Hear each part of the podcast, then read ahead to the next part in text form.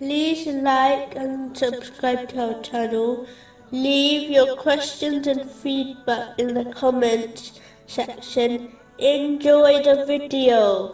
Continuing from the last podcast, which was discussing chapter 2, verse 281. And fear a day when you will be returned to Allah. Then every soul will be compensated for what it earned, and they will not be treated unjustly.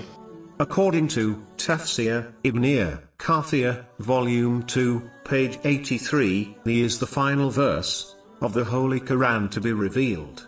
The other last words, which are important to understand and act on, is found in Sunan Ibn Majah, number 2698, and are the last words of the Holy Prophet Muhammad, peace and blessings be upon him. He advised Muslims on the importance of establishing the obligatory prayers. Out of all the things he could have advised on, he chose to mention the prayer. This alone should make one understand the importance of establishing the prayer. In fact, according to a narration found in Jami R. Tirmizi, number 2618, the prayer is the thing which separates disbelief from belief.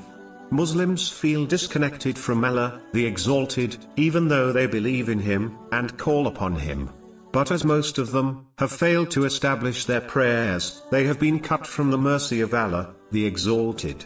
Muslims must understand that establishing the prayer is the first barrier which protects one from misguidance. One only needs to reflect on the people they know, who became misguided, and in most cases, the first step of their misguidance was failing to establish the prayer, meaning, fulfilling them according to their etiquettes and conditions. When this barrier was destroyed, then misguidance and committing major sins became easy. Chapter 29, verse 45. Prayer prohibits immorality and wrongdoing.